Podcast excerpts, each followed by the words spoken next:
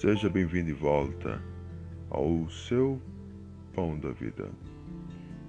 Nós estamos aqui nesse sexto episódio da quarta temporada para lhe transmitir algo significativo. O teu banquete nutricional nessa manhã. Vamos falar sobre o que significa ovelha. Porque em João 10, a sabedoria, o próprio Deus, o Eu Sou encarnado na pessoa de Cristo, falou: As minhas ovelhas ouvem a minha voz, eu conheço-as e elas seguem-me.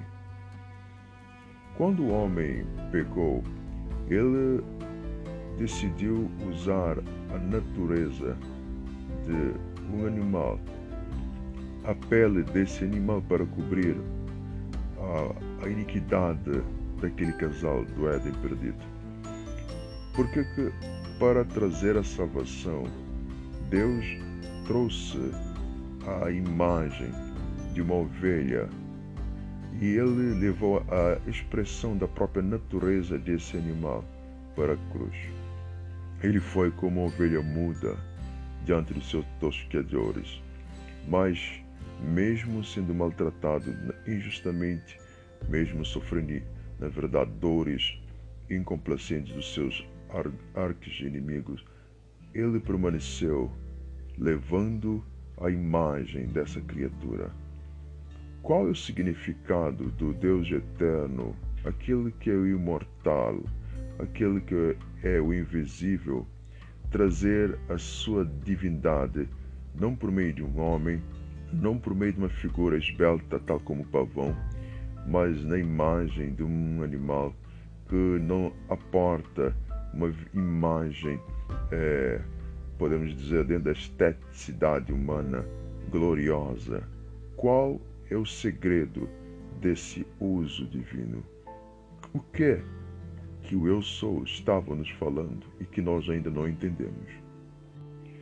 A ovelha representa a própria salvação, é o conceito da salvação trazida para a terra.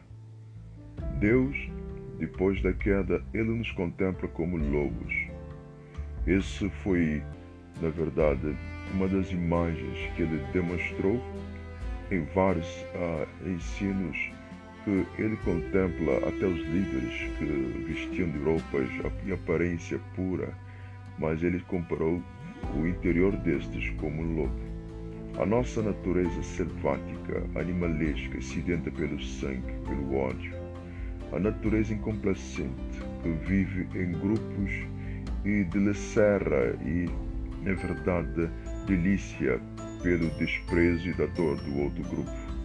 Um, uma forma de construção de uma sociedade de alfas e subalternos.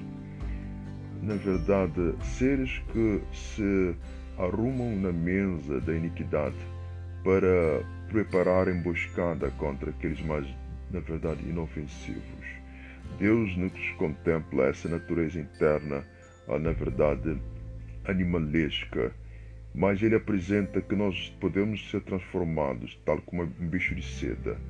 Podemos estar rastejando no pecado, mas Ele pode nos mudar para fazermos, na verdade, ascender tal como uma borboleta. Uma das representações da ovelha é essa diferenciação do paradoxo entre a escuridão e a luz. Uma alma calma, mansa, tranquila, uma alma que aporta pelo seguir a voz do pastor, não a voz do alfa, não a voz da alcateia, não a voz, na verdade, da sua própria prole. Essa deve ser a imagem da própria construção do nosso interior. Precisamos não seguir, na verdade, o ego caído, adâmico, mas precisamos substituir o homem como Deus para aquele que nos criou. A religião tem levado-nos, tal como Paulo disse em Atos 20, que depois da sua partida viriam homens que são lobos vorazes, que estariam usando a palavra para fazer discípulos após si. Esse tem sido a indicação de muitos através das escolas, dos seminários das igrejas, das teologias, dos livros, dos vídeos, dos YouTubes, do Facebook. Infelizmente, a biblioteca na verdade do saber tem sido infestado pela natureza e odor do nosso viril ser lobático.